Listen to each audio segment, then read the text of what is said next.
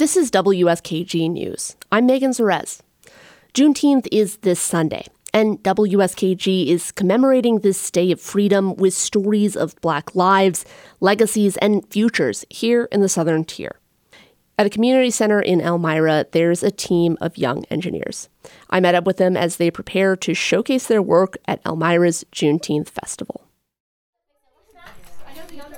Raf Rivera is in the fifth grade. He's also a member of the robotics club at the Ernie Davis Community Center in Elmira. And right now, he's testing out some code he wrote for his robot, the Candy Bot. Um, so what I was gonna do with the candy robot is I was, I was gonna put this bucket on here, And in the bucket, there's a whole variety of different snacks. and I was also gonna make it go around the room so the kids can like chase after it or whatever, and like they can get the robot candy and everything. Raf and his candy bot will welcome visitors to the Juneteenth Festival in Elmira. His club is doing a robotics demonstration at the event. Eric Birabus is the club's founder. He says his goal was to give kids an entry point into science and engineering. So Birabus started the robotics club at an after school program at the Ernie Davis Center. They normally uh, run programs in the community, mostly for underprivileged families, mostly, you know, people of color. Today, Birabus is an engineer at Corning. But he says growing up in his home country of Burundi, he had no idea he wanted to be an engineer when he was Raf's age.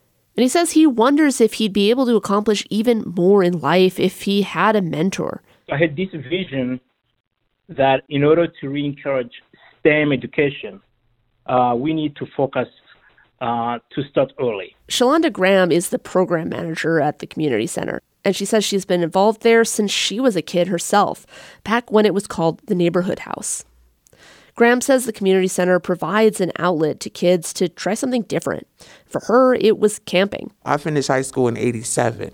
So you're talking about early 80s, late 70s for a, a, a black student to go camping. That was that was the thing, you know what I mean? And now it's things like Lego robotics. Christina Laskowski is the club's coach.